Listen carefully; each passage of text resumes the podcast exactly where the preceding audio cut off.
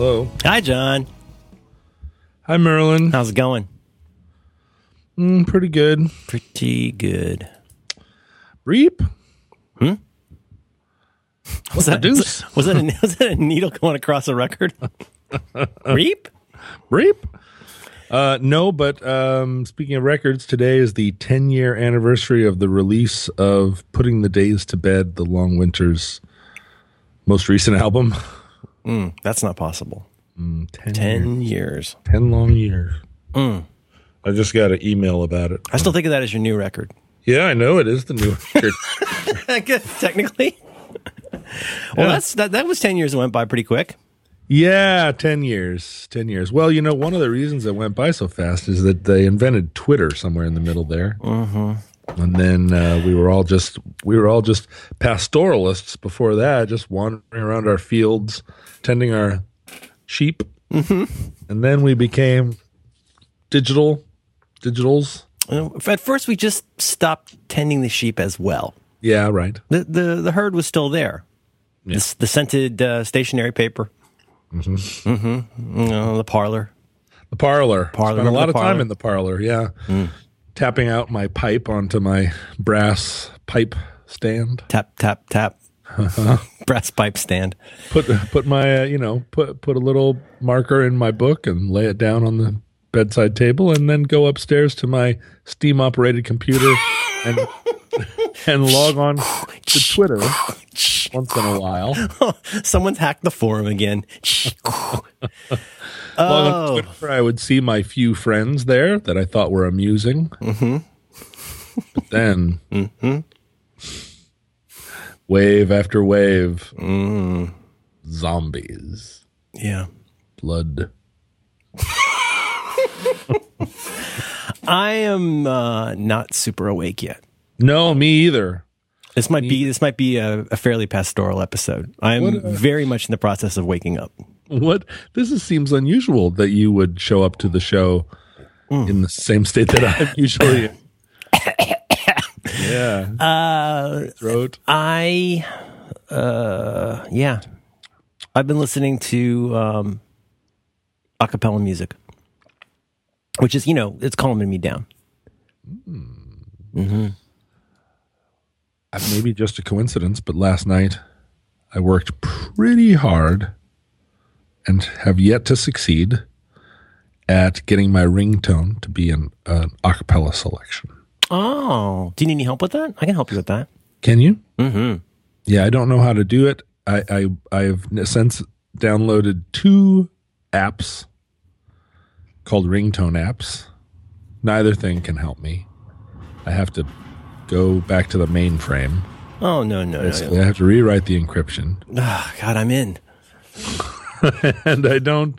I don't want to do any of those. I hate computers, Merlin. I'm very frustrated by them. They're awful. awful I don't I don't awful. talk about it, John, but I'm not I'm not such a fan myself. They're really awful. Yeah.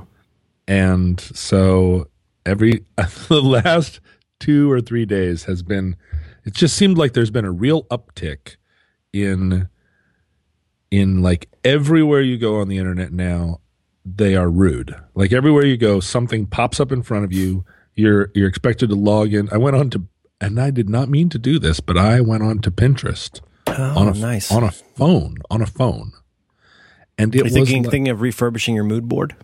I was somebody was saying like I want a I want a what was it um oh they uh, I was talking to somebody and they were interested in small house culture. Hmm. Are you are you hip to small house culture? Yeah, I think so. I think isn't there like a I think there's a TV show about it, and it's a common f- a, a regular feature on our local uh, website. You know, the Chronicles website. Uh, they're, they're, because everything's horrible here, and people are trying to live in like 300 p- places smaller than my office. Families are living in, you know, like these little uh, hipster cyber hovels. Yeah, yeah, which which are like the appeal of them. I think to people is that you can organize everything. You can kern or knoll. Oh, can you got a knoll. Yeah, you got to Yeah. have a knolling board for that. Yeah, you- I have a whole Pinterest uh, page about my different knolling boards. Do you? Yeah, Why it's actually people the Swedish word for a buffet. Why do people leave the K out of it? I'm pretty sure it's cannoli. Canole. Yeah. But uh, but yeah, they like It to. appeals. It absolutely appeals to a certain sensibility. You, as a uh, RV owner get this a little bit. I have a friend who lives on a boat. There's a certain, you know, you your life has to change when you live on a boat. Mm-hmm. I mean, have you known people who live on boats? It's a very different experience. I have. I've known people that lived on boats. I, I went to a college. I went to a college with a guy who, uh, when he graduated from college, he went and bought instead of renting his first apartment, he bought like a really dilapidated, old, enormous motor yacht, like the kind of motor yacht that that maybe FDR would have had a summit with uh, Tojo on although mm. I don't hmm. think the two ever met. Um, you know, like a 1935 Chris Craft 49 foot, all what? All wood. If you could afford that, it would have to be in horrible condition. It was in horrible condition. Because I mean, as a kid, to me, uh, you know, there's those certain things that are like the canonical example of like fanciness, like a Mercedes Benz car, baked Alaska, dessert, 40 foot yacht. Mm-hmm. Oscars or- Orkefeller. Yes. Right? An Oscars Orkefeller. Wasn't that a, something that you only heard fancy people order? That's right. You get spinach and pearls. Mm-hmm. Mm-hmm.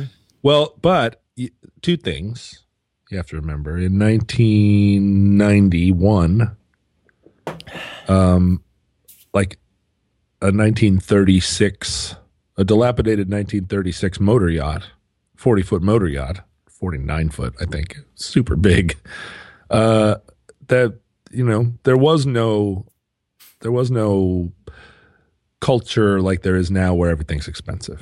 It was just like, uh, oh, right. Also, I mean, people weren't as rude, and the dollar was strong. People weren't as rude as the dollar was strong. But like in mm-hmm. Seattle, you could buy in 1991, you could buy a house in the Central District for like sixty thousand dollars. So now that house is worth seven hundred and sixty thousand dollars. So just apply retroactively that same inflation deflation to uh, you get a, get a 30, uh, 49 foot yacht for probably about uh, about 60 bucks I mean, it was. I don't know. I don't know how. I don't know how much you paid for it, but it's I mean, handling, it, handling fees. Yeah. It was cheap, and also, uh, the the the other thing people forget about boats is that they are constantly changing hands because every spring somebody, every spring you know, a thousand people are like, I want a boat, and they buy a boat, and then they realize it's a expensive, leaky, yeah, gross smelling hole in the water. It's like investing in entropy. Like you, you, everything in your life is breaking a little bit all the time, but that's really accelerated on a boat. Like even if you are really, really good about everything and you polish the brass and you keep the lines, you know, right and everything. Polish it's the brass, keep gotta, the lines right. that's just that's stuff that Master and Commander shouts at his over the sound of the waves. That's right. You want to have the uh, you get the get the sails up. You get the mizzen mizzen mast uh, bosuned. Mm-hmm. You get the whistle back. Yeah, bosun the whistle back. Mm. I can't whistle like I used to. Um, really? But uh, no, it's it's it's. I, I have had uh, several people in my life who lived on boats. The uh, father of my primary lady friend in the '90s uh, lived on a boat, and it was it was really it was quite interesting. It was you know it's you know in a way it's a little bit like today we've got these uh this is i'm sorry i'm still waking up.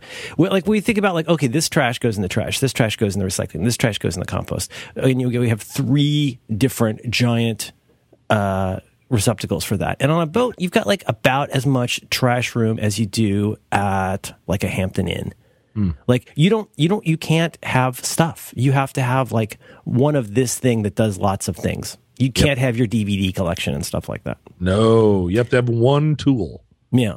One tool that's a screwdriver, a saw, uh, bosun's mate. Bo- you get a bo- bosun mast, but yeah. but I guess what I'm trying to say is it's not. It is obviously hugely based on the amount of space you have, which is next to nothing. That right. if you want to be able to move around at all, and and then it's the accommodations and sacrifices. Like you have to have room for those tools. Like you don't you don't get to have your stuffed animal collection or something like that. Right. Well, and and I think the the key, like my RV, for instance, you know, I I uh, I was driving around in it yesterday, and um and uh, then I parked it in front of the house, and you know I'll drive around in it next weekend or two weekends from now. You know, you get in the RV when you feel like it, and you go putter around. That's but the beauty of the RV. That's the beauty of it. But when you have a boat, if you leave it unattended for two weeks, maybe it sank. Mm-hmm. Maybe it's full of water rats now. Maybe you know, like the uh, nature is more actively trying to kill a boat than any other thing. I've been told by our mutual friend John Siracusa that uh, the the greatest enemy of a homeowner is moisture. Hmm. And if you think about that, your your house is literally in water, you hmm. know, and it's not nice water usually. It's it's water. It's water that basically you're sitting in a big piece of wood in water.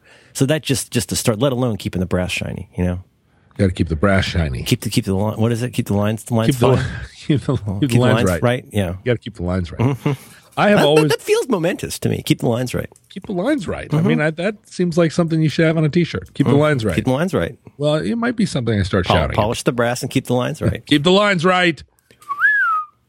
Is that I- a Star Trek sound or is that a ship sound that I just made? what you just made was the Star Trek uh, door opening sound. but uh, but you're thinking of That's a, is that is that a Bosun Mizzle? It's a bosun mizzle. It's a bizenmozel. Uh, Tom that's Waits should they- do more songs about ships. Bosun missile is the fastest one now. Keep the lines right and brass Decemberists. shiny. I mean, that's what they're there for. Shine the brass and keep the lines right. It's not how the Decemberists sound. Oh, sorry. the Decemberists. Yeah. I believe that would go a little something like this. Does he quote his own lyrics in his Twitter bio? I don't know. I haven't looked at Colin's Twitter bio, bio in a while. Okay. I, uh, I, you know, nothing would surprise me. Mm-hmm. Boy, we really are in a very, very subdued. Have you had coffee?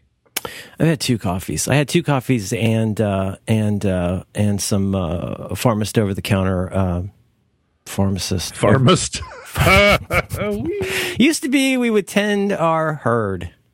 Yeah, right. Well, I had some. Uh, I had. I've, uh, my friend has recently reintroduced me to um, uh, sinus medicine, so that gives me a little little energy, but it hasn't really kicked in yet. Be careful of that. I was listening to acapella music. It really, it really threw me off. I used to sit at my at my mainframe computer Mm. and do my tweets. Sit there in the cold room, Sit up there at the desk. make sure the lines are right. I would log on. They call it, call it handshaking. And what is that? Hand- handshaking, yeah. It's when the modems are talking to each other and working some things out. and then the then the uh, website. I would Mm-hmm. go to the website of uh, Twitter, And start to load. You get a coffee. Come back twenty minutes later. and then I'd go on there and I'd read all the tweets that had been tweeted the following day Like all, all, all, twenty of them. huh? And I would have I would go, ha ha ha! That person is amusing. Oh, their run went quite well. And then I would Their say, Thai food sounds quite toothsome. I would put my hands together and I'd rub them. Here we go. Here we go. Crack my knuckles. Uh-huh. Put the fingertips to the keyboard and say, "What witticisms I ah, propose today?" Le mot juste. Oh, those were the halcyon days. uh-huh. Tweeting, but then, like all drugs, uh-huh. my teeth fell out. Yeah. cheeks sunk, my seeks chunk. Your Sikh's chunk, you're living on a boat. Can't keep the lines right. All of a sudden, everything smells like mold, and my my greatest enemy is moisture. I like I like the smell of your RV. My family does not. I like it. I, did, I didn't notice it.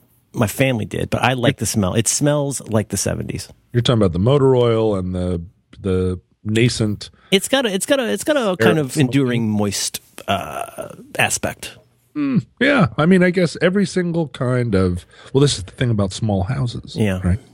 My friend was saying small houses are what. uh This is like this is the future, and um, and so they were looking at like uh, these little uh, cute, cute little cedar shingled little homes, and I was like, well, why not get a uh, why not get a, a Gulf an Airstream? Don't get a Gulf Stream. They're much Those are very costly. That's like having a boat. It's a sky boat. skyboat. But if you get an Airstream, That, but for what it's worth, the guy who lived on a boat in the 90s uh, Now lives on an airplane? No, he sold, sold Gulf Streams. That was his job. He was he was a Gulfstream salesman. really, Sold uh, David Geffen, uh, Dr. Bill Cosby. He, he sold uh, Gul, uh, uh, Gulfstreams to people. Wait a minute, you're telling me that Bill Cosby owned his own Gulfstream? Yeah, yeah. He so uh, I, I don't want to say too much, but he was he did uh, pre-owned Gulfstream sales. Oh, nice. so if you're if you're looking to get into a Gulfstream four, Gulfstream five comes out, you want a four. Right. He, he's how what's it going to take to put you in a Gulfstream today? right, sure, he's a broker. He's he broke he brokers Gulfstreams. Keeps, I keeps the lines right. I know a guy, a good, pretty pretty good friend in college, whose job is to design custom interiors for Boeing business jets. Is that a fact? My, my brother in law specializes in, turns out, electronics for boats. He's he's a nautical electronics expert. Wow. So if you want, like, because you know, you don't, it's not just your DVD player and stuff. He does that. He does the sound, but he does all of the like the stuff that makes the boat run. The radars and stuff. You got the sonars, you got the radars, bonars. You know, my sister dated a guy for a long time who was a a, a boat electrician. I bet that's hard. That's that's yeah. that's what Sam does. Yeah. Yeah.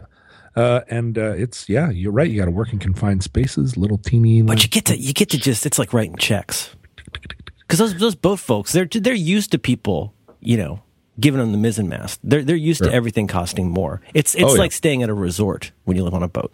I mean, just in the sense that you know you're not going to have as much selection and it's going to cost a lot, and they just laugh at you. Yeah, my mom used to because my dad had a boat right when my mom and dad were married. Oh, that that makes sense. She used to say that uh, if you needed a part, you could go to the hardware store and get the part, or you could go to the boat hardware store and pay fifty times more for the same part. But it had a but it came in a package that said for boats. Oh, And when I was when she was pregnant with me, she said, "David, you need to get rid of this boat." Because it was all he did, right? He was because he raced it. He was a sailboat racer. oh my gosh! Every weekend and every sunny day, he was out, you know, winter, summer, out racing his sailboat against other sailboats around. You know, when you look out at the beautiful water and you see this flotilla of fast moving sailboats, like he was just loved that, just loved to be in the mix. And uh, he and his his he tried to get the entire family to be his crew, but uh, as time went on, he didn't. Um, he, his his older kids didn't like to be captained, if you know what I'm saying. And uh, my mom didn't didn't prefer to be a part of a sailboat crew either. So he, you know, then he She, she likes getting up early, but she, I don't think she doesn't seem like she particularly relishes uh, agreeing to take orders from people. Well, and also the saltwater spray and the yo ho ho. That's all. Yeah. You got to have that spirit, right? And my mom would have preferred, infinitely preferred, to have been reading The French Lieutenant's Woman on the dock and watch the sailboat go by. That's, kind of hot, if I could say. She's probably she's probably wearing at that point in time, 1960. She's got big sunglasses on. She's got her hair in a kerchief, and she's um, and probably wearing three quarter length capri white capri pants. Oh man, and she's watching the sailboat go by. That's fine with her. Mm-hmm. Dad's out there with a jaunty cap. But then when she got pregnant, she said, You got to get rid of this boat. This boat is A, a hole in the water where you shovel money, and B, it takes all your time. And, uh, you know, it's not something really we share in as a couple. Ditch the boat. Like, We got a kid on the way. And my dad sold the boat and immediately bought an airplane oh dear. uh, which is you know in his style. But so I grew up. I grew up with the airplane. I never had any. I don't have any sailing experience. Can I, let me run a concept test on you because I uh, I don't know much about things, but it feels like you've got mostly you know you think about Maslow's hierarchy of airplanes. You you got you start out with like okay you have to have a place to live. It's nice to have a place to live, secure place to live. So, like uh, uh, in time, you may get like a vacation rental, or you may get a cabin. Maybe you get maybe you get a like one of those strap-on trailers that you put on the back of your truck so you can drive around. But it feels like there are these levels to this where you know maybe, maybe it could be your new model trains. I don't know, but it feels like you move up this ladder that might uh-huh. might start with something fairly modest. Could start with a rowboat for all I know. But mm-hmm. like it seems like if you've got the mo- money, most men will go up this ladder of Yes. going to like second car, camper, boat, boat that you can like stay on mm-hmm. until eventually they get the airplane. If they can. Right. Well, I think airplane is a special kind of person. Uh, so there are right now, like I have plenty of friends who, and in fact, some people who listen to this very podcast, who are still in their youth, if you mm-hmm. will, mm-hmm. Mm-hmm. who are already on the airplane track, You're you're saying there, even today, despite the hipster cyber hovels, there there are millenniums that are on the airplane track. There are millenniums who the airplane is there. It was always the airplane, and it will always be the airplane. Hmm. So That feels like something from our generation. Well, except there. so I never fully understood. Like I grew up flying planes. I was very immersed in Alaska airplane culture, but I never fully understood it because I inherited the desire to sit on the dock reading The French Lieutenant's Woman with my hair in a kerchief. Right? Like Yeah. I would prefer to be reading a book to almost any uh, kind of like uh, sport, let's say. And I like to travel and I like to adventure and I like to get in trouble and I like to do stuff. But if it if it's something like, hey, we're going to spend 45 minutes trying to get this motor started so that we can drive this motorized thing over that dune and then we're going to come back over the dune faster and try and jump it six inches in the air my feeling about it is always like, well, yeah, that sounds fun. I hope you get the motor started. When you do, maybe I'll take a turn. But if, if, it, if it's up to me, I would leave the thing unstarted. And why don't we all sit here on this dune and read? You know, it, it's just a difference in, in I guess, a difference in what you consider sporting, maybe, or ah, maybe they don't like to read. But whatever it is, I my you know my dad and I would go flying because he loved to fly, and he would get in that plane. He'd read his checklists, and we'd walk around. and We'd take the chucks out, and we'd pick the po- poke, and we'd hmm. pull the pull all the little flags that say "Do not remove" until it's time to fly. But you must remove it if you do want to fly. All the little you know, and then I'd sit and read the checklist out loud Yeah. you know, carburetor heat. And he would say, on. I would say, 10 degrees of flaps. And he would say, 10 degrees of flaps. You know, it was like, Oh, see, I, I like that part. I put the book down for a minute if I got to yell things back and forth like that. oh, it's super fun, super fun. But, but, uh, but, you know, of my own accord, I would just sort of never embark on, once I'm there, yes, absolutely. Like, here we go. But, but I would never embark upon the, the, all the lead up to it. And that's why me buying an RV is, was kind of a surprise because it was like now I got a thing that now that I got a thing and basically I should have a checklist and somebody should be yelling it at me. Why did I do this? But so he loved he loved all of that and the fly and then the flying and and frankly the flying here's what the flying is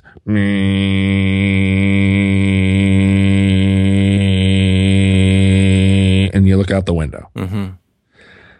but oh he was just in you know he was uh, loved it. And and and i would say let's you know let's get let's really get down you know 500 feet off the ground and let's like let's fly through a barn.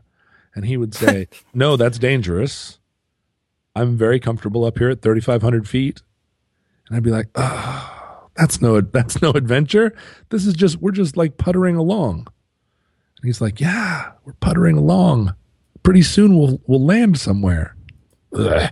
I mean, I you know, like he really loved it, and I think that that is a thing that a certain type of person just wants, loves, you know, and they they they get their license, then they then they lease planes, or they you know they rent them first, and then they lease their own, and then very after a while they save up their money and they buy a 1954 Cessna 152. Then they got their own plane, and then they move up the the Maslow's hierarchy of planes, where it's like now, I, want a, now I want a Super Cub, or now I want a 172.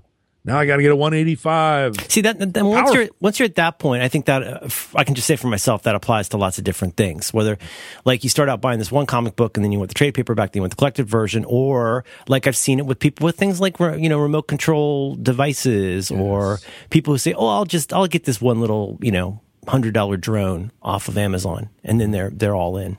Well, now, uh, uh, but but like this is true of everything, right? How It many yeah. how many drones are there right now that are sitting at the bottom of someone's closet and will never be flown again? Right now, Yeah, over five thousand. you think you think just you think as few as five thousand? I think it's like a thigh master. Yeah, right. You I I You, want you get it, you get it, and then you don't use it for a couple weekends, and then you forget about it. I, I told every time I see a drone, I'm like, God, I want one of those drones. But if I had one of those drones, it would, I, you know, I'd end up in the top of a closet. I don't have enough use for it, and watching it go up and come back down isn't that interesting. Yeah. What What is a trade paperback? Uh, I first heard that term, like, so, like, it's based, I think the, the general term for it is when you go to a bookstore, you got the hardcover books, and then you've got when it's like, uh, what's the word? Perfect bound? Like when you've got like the square spine on something and like the less expensive version. Yeah. So, like trade paperbacks in comics are, uh, or TPBs, sometimes called graphic novels, if it's all one story, is when you collect four or more issues of a run in this one edition. And if you're like me and you're kind of a cheapskate, and uh, you could do what's called trade waiting, which means you wait until the trade paperback comes out. There's another term. There's the term for then there's the really cheap pulpy ones. So you got hardbacks, you got trade paperbacks, and then you get the really pulpy ones you get like at the checkout. At, uh, Yeah. you know what I mean? Yeah. I think there might be like at least used to be like three levels. Um I'm just it's I'm just remembering there was a time when people treated their computers like the like highly customizable, upgradable, put your you know, pour all your money into having your computer be super fast and super smoking and cool and rad. Mm-hmm. Do people still do that? It's it's actually had kind of a renaissance. It used to be that it's it, that's it used to kind of be the case with Macs, but it's I think always been the case with PCs that you can do all kinds of stuff to it, and you can in fact make one yourself. It's something our, our friend Dan Benjamin used to do for a living, is you can make them from scratch and sell them. And then at a certain point, I think that became something mostly people who were really into video games did because you could get a super tricked out one.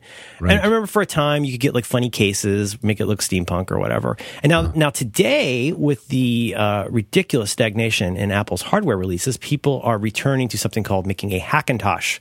Which is when you, you get parts and you make a make your own Macintosh because you can't do like serious like Oculus Rift style VR. You can't do super high end video games, so people are resorting to making their own Macs at this point. So But to answer your question, it's it's been a big deal for a long time. Back from the days where you get a computer kit and make it at home, through Sure. the PC days, eighties and 90s and now today, I think it's it's seeing kind of a renaissance, especially among Linux and PC um, Windows people.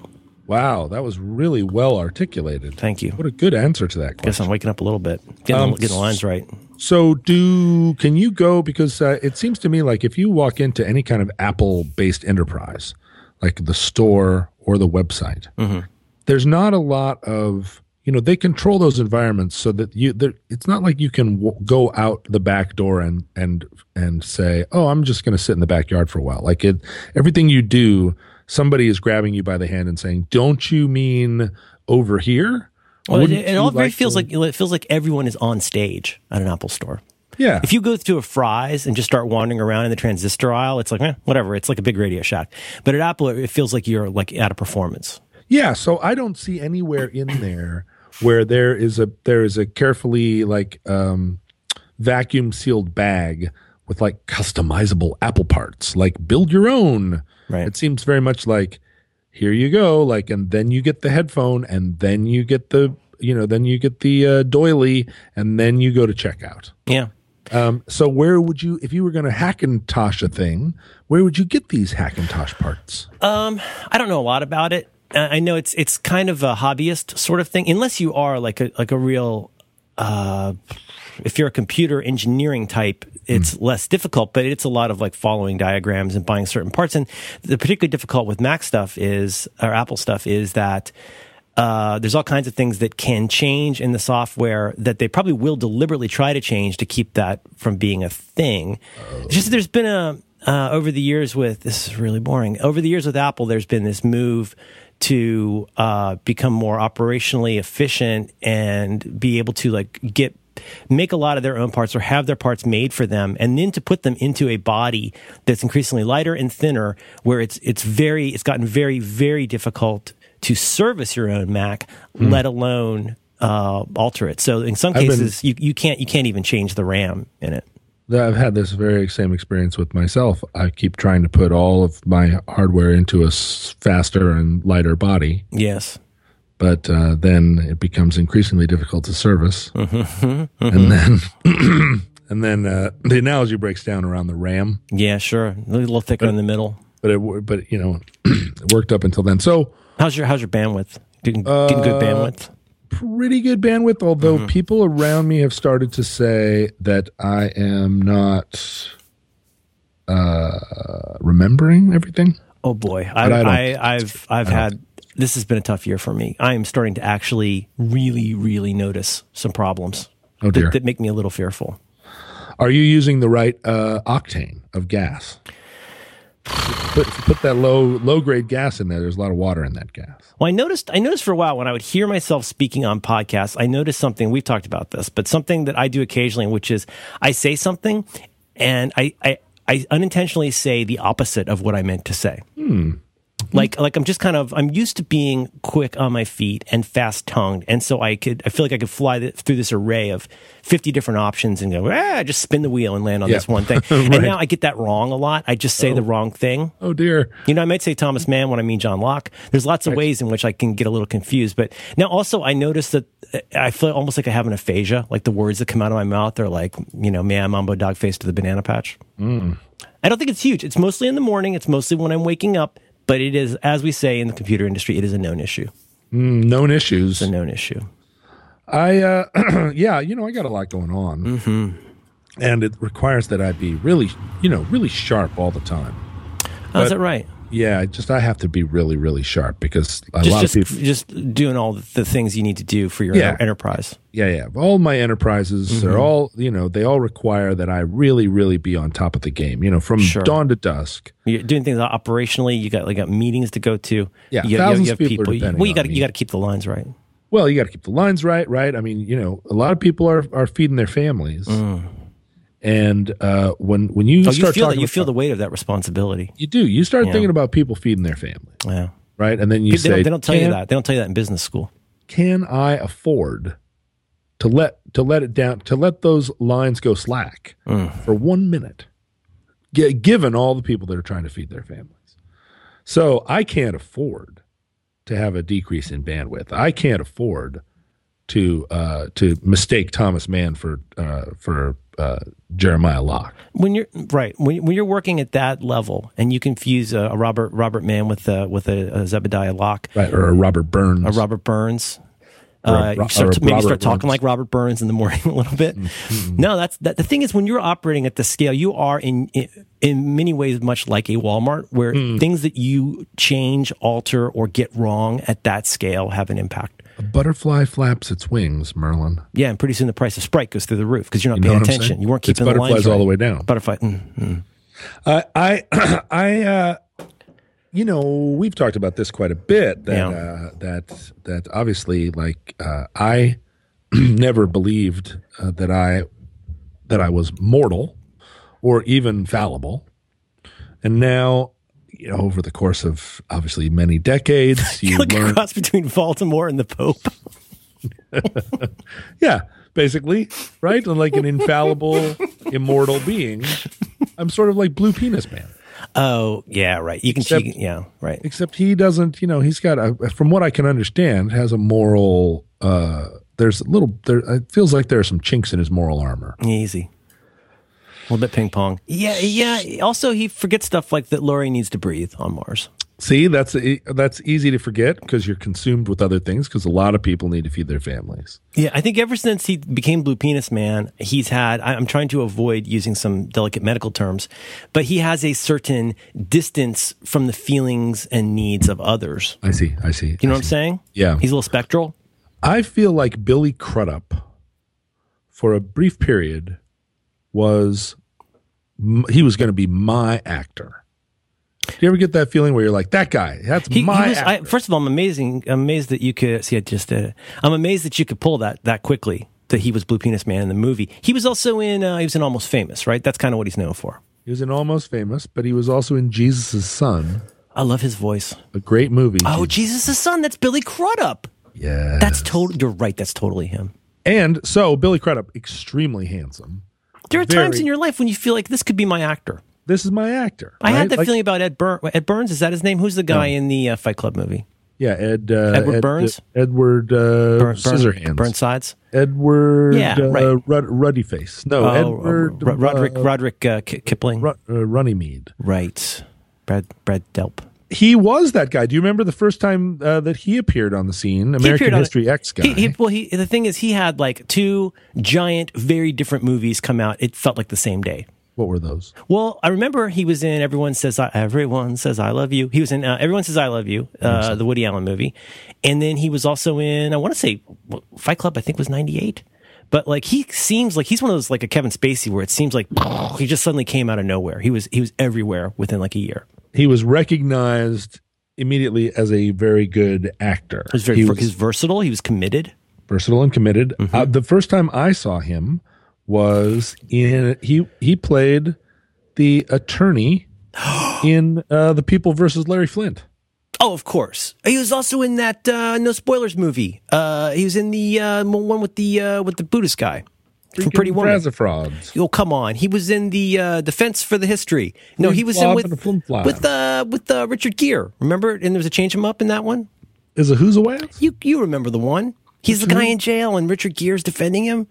It's uh, witness for the prosecution. I never saw that either. Uh, Edward Norton. Edward Norton. Edward Burns is the guy in those other movies. Oh, oh, Norton. Norton Uh, to the moon, Alice. So he was also. yeah. I thought that's my guy. That's my actor. Norton. Norton. Norton. Norton. and and uh and Billy Crudup could have been that. I mean, you know, Leonardo DiCaprio was never my actor. yeah. Let's just let's just come right out and say it. you know, if you were if you were eight years younger, it could be a maybe. You're a little too old to be to, to, to have much respect for uh, for him, especially when Yeah. he, when he was younger and he had that hair, good hair. Nice hair, and I thought he did a very good job in What's Eating Gilbert Grape. Oh But yeah, I did not like any of the subsequent things. That was a and good the thing is. I don't mind Leonardo DiCaprio movies. Mm-hmm. I just am. Ne- he's never going to be my guy. In the we should way, figure out where he's going with the facial hair. I, I find it troubling because every time I see him, I think he, he seems like he's forever in facial hair transition, Mm. and I don't think that's an enduring look for an adult man. he still seems like a teenager to me, even though I know he's in his forties. He seems to me he he feels like a townie to me. He Hmm. feels like somebody that went to a school that used to be prestigious, uh, finished without much, uh, you know, uh, acclamation, and then kind of just hung around for a while. I see. He's a townie. Yeah, okay. I get. I get what you're saying. He's a rich townie. Primal Fear, Oh, Primal, Fear, 1996. No, I never saw that. I would note that uh, Edward Norton was in no movies in 1997. Well, and so this is my question about Billy Crudup. What Yeah. happened to Billy Crudup? He, I, I thought he was going to be the biggest star in the world. Yeah, he he had a lot of gravitas. What's he doing now? Why the hell is Matthew McConaughey, hey, hey, Yeah, uh, winning all these Oscars while Billy Crudup is what? Mowing the lawn? Oh, he was also in Big Fish. Look at that. Yeah, that's pretty weird. The- Yeah, I'm looking at this. Uh, Eat, Pray, Love. It feels like these days everybody becomes a voice actor. Whenever you're wondering what someone's doing, they're they're probably a voice actor now, or or Christian Oh, voice acting, or like a Christian spanker. I you know I was talking I was on a I did this little uh this little TV production the other day where I, I spent two days making these um these videos for the uh, Visit Seattle group um, where I had a talk show set on the back of a flatbed truck and we drove around and, and on the top of the talk Oh, show is this set what was Jason Finn involved in this? well I invited him onto the stage I saw a photo of you guys talking on, on a stage. up on up on top above the so the the uh, the stage set was a desk and a couch and some potted ferns or potted plants on a flatbed truck and then over the top of it were in giant uh, sort of old fashioned lights not neon lights but like uh, lettered lights that have light bulbs in them you know like um, Oh, like you'd have a single one in a coffee shop in Portland. yeah that's right. Like the letter K is above the coffee shop and it used to be from from Kurt's coffee or something but now it's just a Yeah. like hey we're cool. But this was the the whole top of this thing was like it said hashtag hey seattle across the top of the truck and there was a lot you know there was a lot that about the whole project that's that scared me a little bit. Like um this is you know it, maybe is this corny or maybe is this going to be fun or is it like one of those corny things that's going to be fun?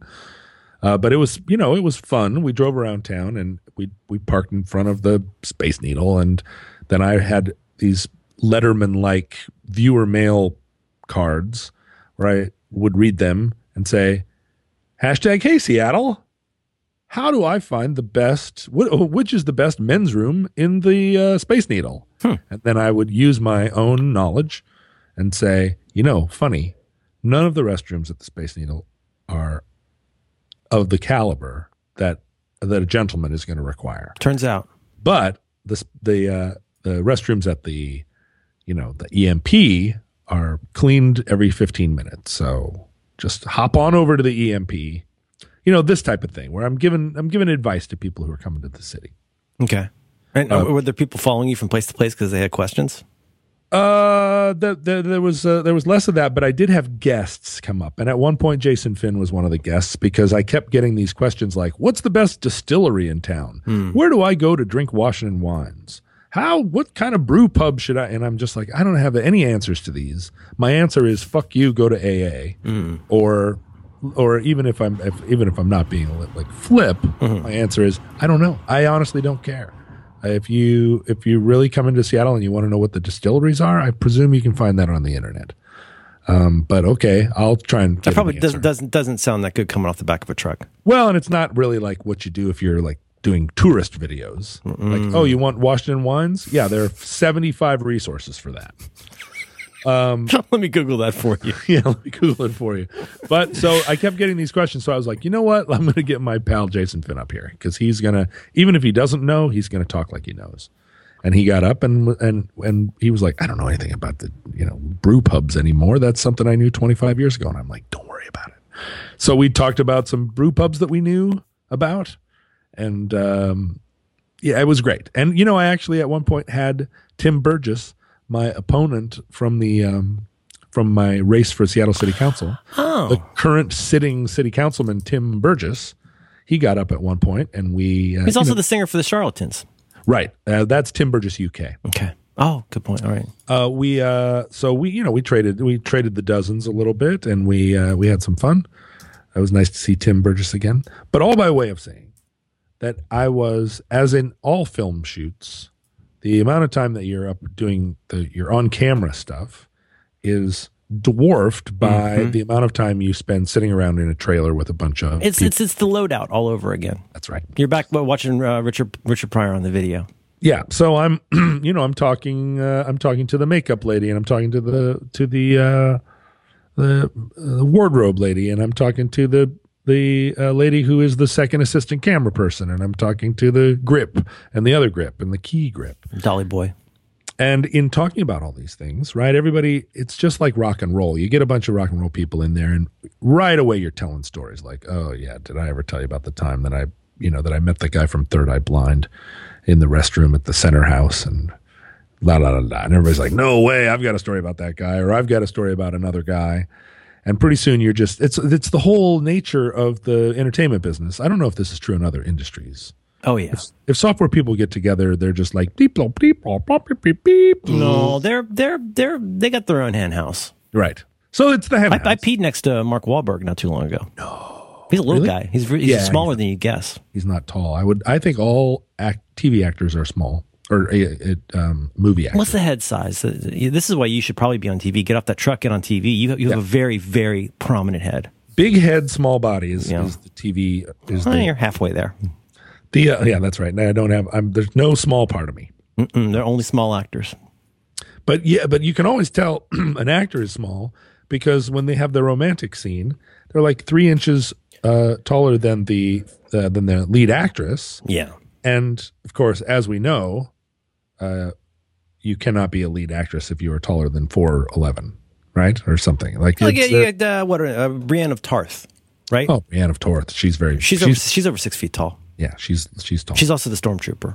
Who was the one? Uh, oh, she's the she's the She's a lady stormtrooper. Yeah, yeah, yeah. Interesting. She, I love her. Who's the actress who played the uh, press secretary in The West Wing?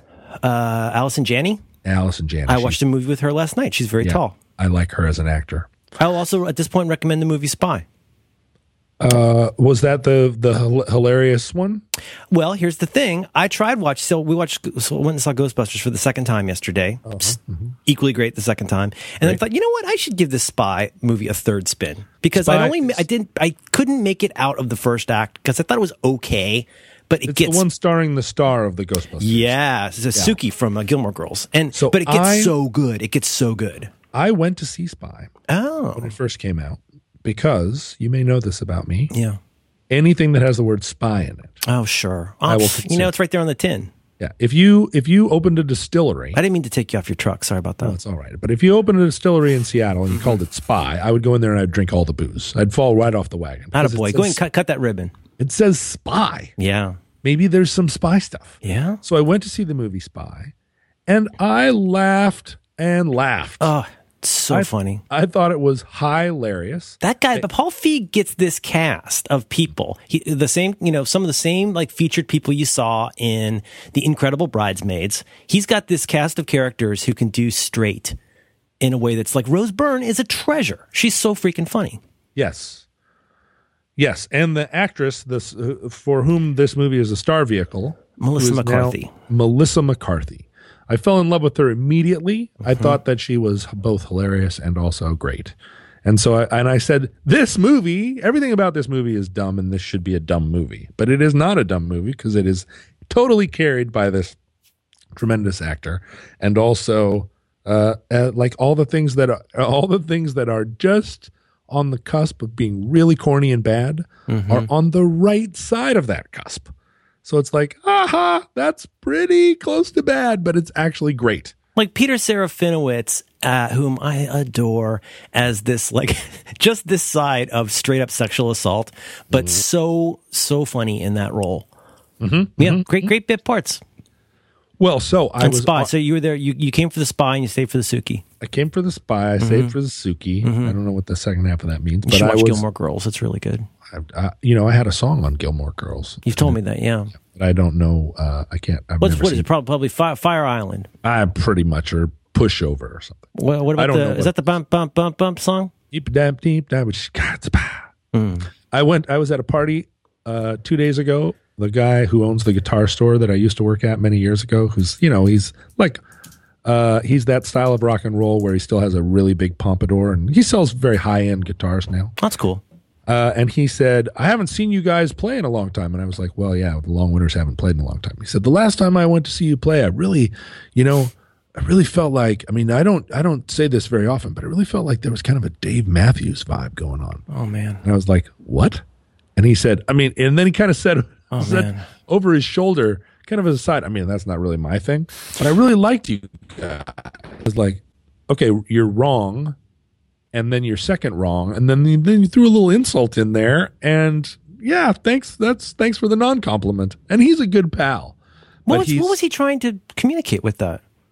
there's a thing about rock and roll and i think that he was you know he's always been rock in the uh, like in the 80s he was in a lot of hair metal bands hair hair rock and roll bands but then he made the transition when he got into selling guitars to realizing that what was cool was garage rock and garage rock is garage rock is very seldom going to ever sell any records or be or anybody is going to care about it but it's also always going to be super cool mm-hmm. it's And- got it's got its cult. it's got a cult, right? And the the Strokes were basically garage rock who became a, a fairly big band for a while. But even they were just a big indie band. The Strokes never you know, the Strokes were never like a huge pop band. Hmm. But he's he's garage rock is what's cool, you know, dang dang dang dang. And what he was saying, I think, is that he detected that element in the long winters that is a little bit that there's a tiny, tiny, tiny element of of white dude groove in there, just in the sense that that all of our pick strokes are not downstrokes, right? Guitar, uh, uh, garage rock is just chang, chang, chang, chang, chang, chang, chang, and every once in a blue moon, the long winters will go chang, dang, dang, dang, dang, or whatever. you know, I don't disagree with that point, but boy, you could have picked a better band to say Well, that. yeah. So he throws Dave Matthews at it. It's like you could say forty million bands. Hmm. That's that that's that's the bit of- nuclear option. Yeah, including like Jimi Hendrix or whatever. I mean, there's there's so many so many ways that you could have said that. And so I'm not sure whether he wanted to a little bit cut me off at the knees.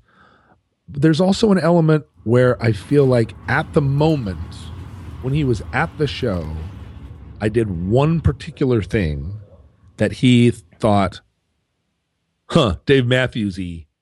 And he planted a flag in his mind, and then that was the last and the flag was the only thing that he remembers. Right? He like watered the he watered the ground. That happens though. You imprint on things. Like if you know, I, I, I've told you before. The first time I heard, uh,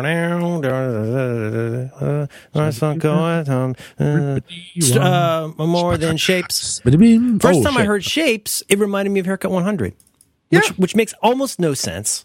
I'm Although sure I- it wasn't intended, but I'll to this that. day, I still I still hear a little bit of Love Plus One, and I, I can't even tell you exactly what it is. But that, now that that came out, I think about uh, about 23 years ago, and uh, it still sounds like Haircut 100 to me Yeah, that's fine. because I imprinted. so- I imprinted on that. but it was one of those like, well, that conversation's over. I guess I'm going to wander back over to the barbecue because there's nowhere I can go. That's them's fighting words. And he was like, and I think he recognized, you know, he tried to laugh it off like, ha ha ha. Uh, but but the damage was done. But you know, he's a guy in his fifties, and we're you know we've been friends for years. Sure. it's not a problem. But uh, but the uh, the point. Whoa, I that's very unusual that I lose a point. Maybe I'm losing my memory. Uh, oh no! So I was talking to my makeup lady. Right. But we're back on the we're back on the truck now. yeah, on my TV show. and she and we started like a lot of production people in the Northwest want to talk about A, Twin Peaks, because a lot of them worked on Twin Peaks. And B, they want to talk about um, the uh, TV show Baked Alaska, the the, the one where the they were- Northern exposure. Northern Exposure. Thank you. And because they all worked on Northern Exposure, the ones that have been around for a long time. That took place in Alaska, but was it was Alaska, right? It was supposed to be in Alaska, But but, it- it was set in, or it was filmed in Seattle. Okay. Oh, okay. And uh, and in fact, when it was on the air, there was a there was a radio show in Anchorage, a call-in radio show that would happen every Friday morning after this after Northern Exposure aired, which I guess was on Thursday night, and people would call in and they would all uh, talk about all the inaccuracies of the program. Oh boy. They would say like. There was a red-throated warbler in the show, and there, and that Alaska is outside of the range of the red-throated warbler and they people would say like that's not the kind of grass that would be growing in Homer or whatever, and just like oh my god, people. That's not the kind of grass that would be growing in Homer. Yeah, people would say that type of thing. Like that would never happen in Alaska. That you know, that guy would have been thrown in the in the water. Uh, but they were so. I of course was like, you worked on Northern Exposure, and my makeup lady was like, yeah, I was. The, I worked on the show from the beginning, the entire run. And I said, okay, let's let's get to the bottom of this. Was John Corbett nice? Yes, John Corbett was really nice. Okay. That's good. That's good news. I remember at the time, John Corbett was kind of hanging around the grunge scene a little bit. Like he'd he kind of was part owner of a club or something. He'd come down. He wanted to be in the scene. Oh. And I remember a lot of the grungy assholes would be like, Hollywood guy, what the fuck, you know, me, me, me, me, me, me, me, me." But it turns out John Corbett was really nice, according to the makeup lady, and I think she would know. What about Janine Turner? Well, this is the thing, right? Because I, I had a just, little, I had a thing for her. we're just edging around. Yeah, you don't want to go straight to Janine Turner. I don't want to talk about Janine Turner first. You want to walk around and say, like, well, what Oh, about yeah. this person? What about What that? What about uh, Holly Vancouver? What was he like? yeah, what about this time? Oh what about yeah, that's interesting. Yeah, he was a guy in War Games. Anyway, Yeah, what's yeah. up? And, and everybody's like, yeah. And she's just said after uh, one after the other, like, uh, oh, they're just wonderful. Just a, just the most wonderful cast, the wonderfulest uh, crew. Everything about the show was wonderful. And I then I was like, well, what, what, what about Janine Turner? Oh no, no, no, no, no, no. And I'm like, I, you know, I know that I know this. I know this already. I know this already, but I want to hear her say it. You've heard things. Oh, for a long, long time. Even when they were no. filming the show, people would come and people would come in, sit at the bar, I, and I'd be wiping a glass with a towel, and I'd say, "What can I get you, partner?" And they'd say, "Give me a double," and I'd say, "Hard day," and they'd say, "Ugh." Working on Northern Exposure, and I'd go, "Tell me more. How's that, Bill? How's that, Bill Corbett?" And they'd say, "Oh, he's a nice guy." What's so uh so you know? Then I put the put the double in front of him, and they'd just shoot it down. And then they'd say, "That's Janine Turner." Mm. I'd go. I'd lean in. Yeah. I'm here for you, partner. Because I had a real thing for her. She was like, she's got she's got she ticks all of your boxes. yeah, she does. She's a very John Roderick uh, type of uh, person, including the clear, uh, the clear high maintenanceness for that just exudes right out of her. But so I've heard this for years, and now here's her makeup lady. So I'm like, lay it on me. Ugh, awful. Oh no. Just all the stories, all the terrible stories that you hear about terrible actors doing things where they they hold up the whole filming because they don't like the nail nail polish, you know, a lot of like doing things on purpose that cause all the tech staff to have to stay another 4 hours because of something, you know, like spill a can of paint on the set, kick it over because you're mad, whatever, just awful, awful, awful, awful. Allegedly.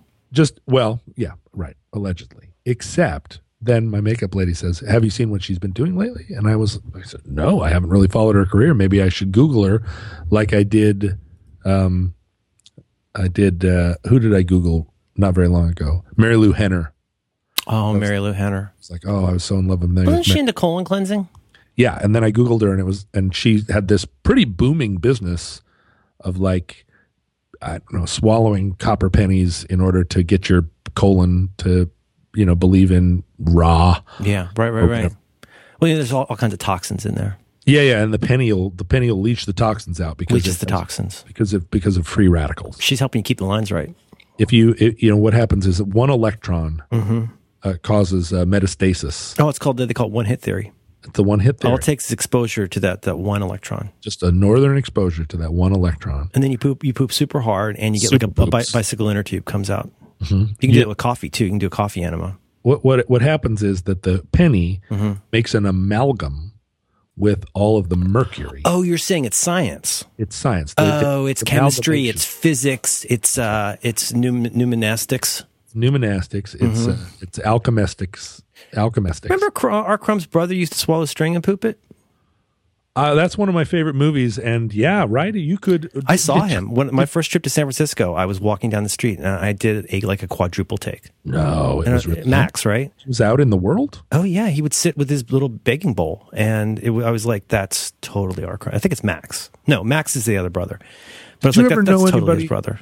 Did you ever know anybody that could snort a piece of uh, uh, spaghetti and then pull it out the back of their mouth? No, I've I've heard that that's a thing that can happen. I've seen it. I've seen it. And Okay, you're saying I- it's, it's not like it's not like the popcorn box. This is like a thing. no, no, no. I there was a I had a I had a really good friend that could snort a piece of spaghetti and then reach into the back of his uh, throat and Mm-hmm. find the other end and pull it out and then floss his brain with a Oh. long piece of sauce spaghetti, which was the absolute top bar trick I ever saw. And frankly, Merlin, I tried it many times. I would Yeah. take a piece of spaghetti, I would try and snort it into my nose because I really wanted to have the ability to do this. I could do the Chevy the the Chevy Chase uh, cigarette uh, inside the mouth flip. Oh, your, mou- it your mouth is big enough for that. yeah, I'd flip a flip a cigarette in there and then blow uh, smoke out of the filter, and then I could flip it back around outside. Oh, it was a very cool trick. But I could People, never people don't have the same respect today for those kinds of tricks. Those bar tricks, right? It's, all, Well, all I've, I've recently started doing nasal irrigation, so I can just tell you that when you do the nasal irrig- the sinus irrigation, it comes out the other nostril and it comes out of your mouth. So I believe there's a spaghetti pathway. for sure there was, and Mm-hmm. I and it's just enough. Spaghetti is just soft enough, I think, that if you break it in Mm-hmm. there, it's going to find its way to your tummy. Yeah, but to do the trick, you have to keep it a little bit al dente. You get like a number two, uh, well, not a noodle. You'd get you'd get a uh, like a thin or a, a full spaghetti. Yeah, you, you wouldn't yeah. want to do like a like a, like a linguine. No, you wouldn't want a linguine, and you wouldn't want it to be too soft. But uh, you seem like the type of guy that used to have a lot of Zippo tricks. Did you have Zippo tricks? I had some Zippo tricks. We uh, we mentioned this a bit. I, I had I had a few things I could do. I was a very lonely. Honest, um, lonely is the wrong word. Uh, lonesome. Like I, Oh, I, I, yeah. I was, you know, kind of a lonesome latchkey, and and I would practice things a lot. Uh, I could do. I made up lots of skills for myself, and then I would practice them for weeks. Knife throwing? Oh yeah. Oh, knife throwing. Oh, throwing all things. Uh, yeah. Oh yeah, Hatchets. yeah. But I would also I would come up with games of like, could I bank this ball off of these two walls the same That- way three times? Oh, Merlin, that is some lonely kid stuff. I had so I had games that were designed for one lonely child. Um, But you never worked on close up magic. See, no, Rick- Ricky Jay was a lonely kid, and he just sat shuffling cards. but then he found a problem. He You know what happened? Shuffled, shuffled cards for 45 years, and now he's on HBO. And now he can't get rid of him. How did I? What? but so t- apparently, Janeane uh, Garofalo or whatever. Yeah. and uh, Alle- this is allegedly, also, allegedly. also true of Janeane Garofalo. Oh, I hear things about her. See, I don't want to just make this sound like we're just you know bagging on women. There's Well, lots of there's lots of terrible men. I just I don't terrible- want to leave that impression. Leonardo DiCaprio. Terrible. You think he's high maintenance? Mm, Probably. Yeah. He keeps dating really young models from Sweden. oh, that's not a good look. But uh, apparently, Janine is a rabid right wing uh, Jeannie Turner. Janine Turner, No. who had briefly a radio show where she was like a shouty, uh, like Trumpista. Oh, no. She appeared with Sarah She Palin. campaigned for Sarah Palin. yeah, dyed her hair blonde, according to my makeup lady, Oh, oh, oh. and was uh, like shouty Sarah Palin shouter. And I can only guess is like thrilled about uh, uh, Trump, and so like I think she was always like that, and now has become you know more and more like that. she's a rancher. She she So has she- longhorn cattle. Oh yeah, She has been uh, engaged to Alec Baldwin, and she has dated Troy Aikman, Mikhail Baryshnikov, and Sylvester Stallone. oh oh oh oh. So my makeup lady says, no, this is allegedly, terrible, allegedly. terrible gossip.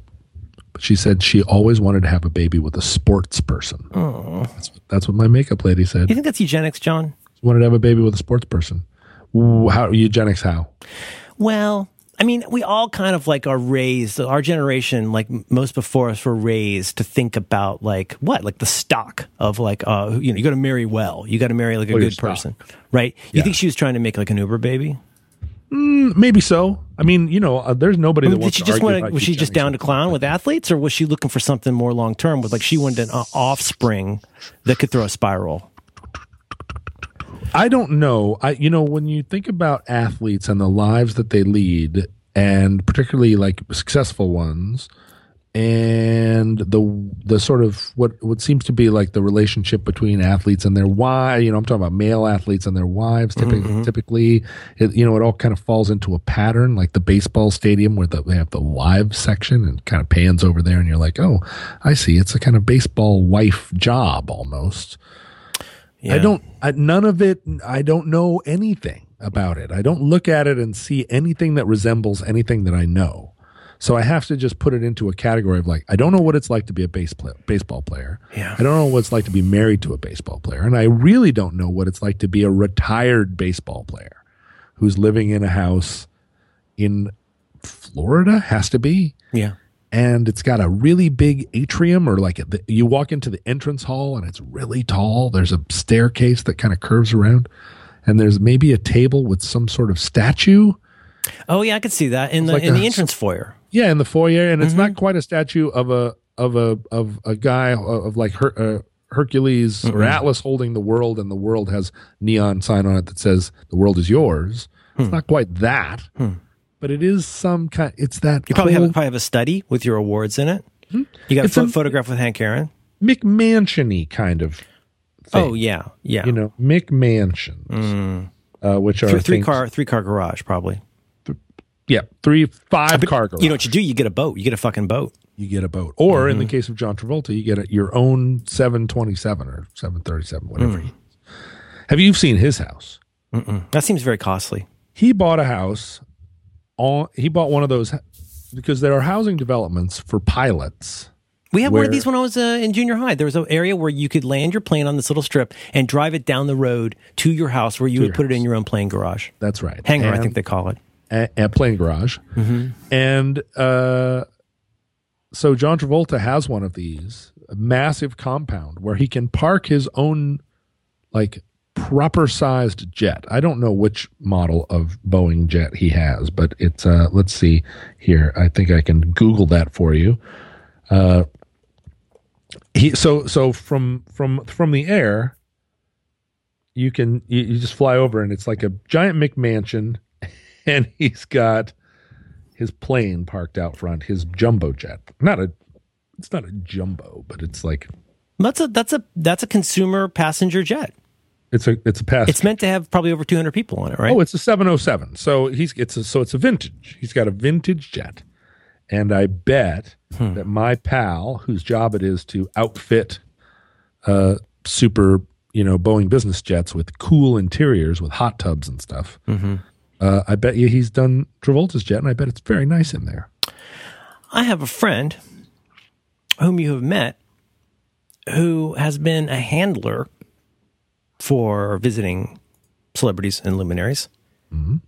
And she has got some goddamn stories about John Travolta, none of which I will share on the air, except to say I bet a lot of interesting stuff happens on his plane. I bet it does. She had a lot of first first-hand, super creepy Travolta information, allegedly. Boy, I want to hear this offline. I had a friend whose job it was to fill up Drew Barrymore's iPod. Oh wow! Do you, do you get that like a Craigslist kind of thing? How do you get how do you get a job like that? Well, you know, she was a music supervisor and, uh, yeah. you know, and knew a lot about cool music and worked in bars and clubs and was a booker. You know, there's that, there's that class of people in the rock business who are, have all been booking agents, club, uh, club managers, music supervisors. But they're insiders. They know Radio DJs. without having one specific title. They know how things go. They know how things work. They know how to keep the lines right. They know how they know how things work and then within that they they keep up right like they, Right. when they were in college it was real easy they were just part of the college radio station they brought bands to their school they were really really into music because they and you were this guy you just loved music and you stayed on But it top. definitely stopped. and then at a certain point it stops but these Probably people- probably about ten years ago. I that's mean, right you were very current I was just looking at uh, my friend, uh, you know, Andy Baio. Andy Baio used to have this website uh, called upcoming.org where you could go and say what shows you were going to and stuff like that. And it was a way to like a social media site for, you know, live events. like shows Oh my God. I can't believe how much stuff I used to do. Mm-hmm. Even, But I'm just saying, like, up until pretty much, well, you can guess when it ended. Um, you went to six show, sh- six shows a week uh, I mean, I don't know if we went to one a week, but I think we would definitely go to five a month at least. I mean, there were a lot of nights we were, you know, multiple multiple nights a week. We yeah, got and you guys like to party you stayed up right until the bar ended we would then- we would we would go uh, rock and roll. But uh, yeah, but all I'm, all I'm saying is like you, you. I think what you're describing here is that at a point you can just atmospherically stay up to date just by being young, but it, it is an effort to keep up after that. You got to Yeah. really want it. you got to keep up and also like like a lot of things your knowledge has an expiration date Oh boy. right like like it used to you used to think uh, this was the this was the mistake i used to make a lot which was that People i was will learning- always want to know about your ability to detect a 1956 Les Paul. that's exactly right Mm-hmm. people are always going to care about first editions or they're always going to care about vintage glasses or they're always going to care about something that i care about and then you realize like oh everybody in 1994 really cared about vintage glasses because that was what we were doing. But now warby parker makes any kind of glasses that you want they all look like vintage glasses and they're $100 each and go fuck yourself if you're you know like nobody cares that i'm walking around in a pair of 1959 Bausch and Lombs You they- seem you seem like basically have the status of like a beer can collector at this point. Exactly, you know that's garbage, right? I got 40 cans of Billy beer and I paid $90,000 for them in 1986. Never going to get them again. People are like, what's Billy beer? What do you mean, what's Billy beer? It's the hardest beer to get. And nobody cares, man. So, uh, so yeah, like that's, that's that uh, with music supervisors. If you stopped, if you stopped for a second, you're completely irrelevant. Like three months later. But so there are Hollywood people who want to be, and I think Drew Barrymore is probably not one of these people now, but she was 10 years ago. But there are Hollywood people who are like, I, if I roll up on someplace and I hand my iPod over and say, play some, you know, play some random selections from this while I'm in the club, uh, you want that music to be like right on the bleeding edge. And if you're a Hollywood actor, you probably can't keep that current. So you hire somebody to be your social media consultant or I'm sorry, not your social media, but your uh, to culture be like your personal music supervisor. your supervisor. They're probably also putting movies on there. You know, Paul Allen has like six librarians. What? He has he has an entire library staff, and I am actually pretty close to one of his librarians, and she has been his librarian for over a decade, and she flies around the world, so that it's like Paul is going to be at Lake Como on Tuesday. She needs to fly there on Saturday and make sure that all of the media in his library at Lake Como is what he wants, what he's into right now. I get it. I get it. be. So that when he gets there, but it also has to be somewhat comprehensive. So if he says If he gets a wild hair and decides that he wants like uh, once and future king, there better be a copy there. there better be a copy there, right? Exactly. Like if he if he says like I you know I want to hear uh, uh, Ray Charles play the Watusi, he it somebody better be able to get that to him right away. Uh, But so you know she's there in his house curating his collection, making sure his library, both digital and re- and real world, are all like sorted Mm-hmm. but and she's been doing this for over a decade but she claims only to have met him personally like two times But she has a sense of his taste. yeah she's his librarian or one of a very one But I mean, a very, like having not met him, it wasn't like she hung out with him in college or something. She just she just knows. yeah she's she knows him she's she, you know she's part of his hive mind Hmm. Like paul allen is at the center of it and he has a thousand people around him that function as extensions of his mind and imagination Wow. But like she's only met him in receiving lines, basically, where he walks through his Vulcan and shakes everybody's hand. But she's in his office thirty minutes before he arrives, like, and she's not she's not the one that's like refreshing the white lilies. She's up digitally, you know. She's like she's in the matrix, seeing Yeah. all the all the materiel Mm-hmm. and that's a crazy job, you know, and particularly since Paul Allen is renowned for firing everybody that's close to him. And she is like insulated by one level of person. So his so Paul Allen's chief librarian, there have been 15 of them because he fires them. But Wow. she's his she's his media librarian or his you know, she's the one that actually is doing the, some librarianness. Some, you know, she's not administering; she is functioning as a librarian. She's a she's a practitioner. She's not just implementing. Yeah, so she is. Uh, so she's somewhat insulated because if he comes in and once and future king isn't there, he fires the administrator. Um, and she's just like, I actually had it. I had it here.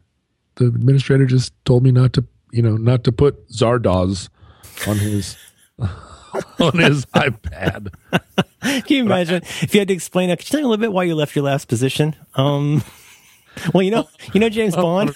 Zardoz on the octopus, uh, which we, we were, you know, 60 miles up the Amazon making a Peter Gabriel record. And he wanted to, he said, Oh, I want to watch Zardoz. Wasn't there. No way to get it.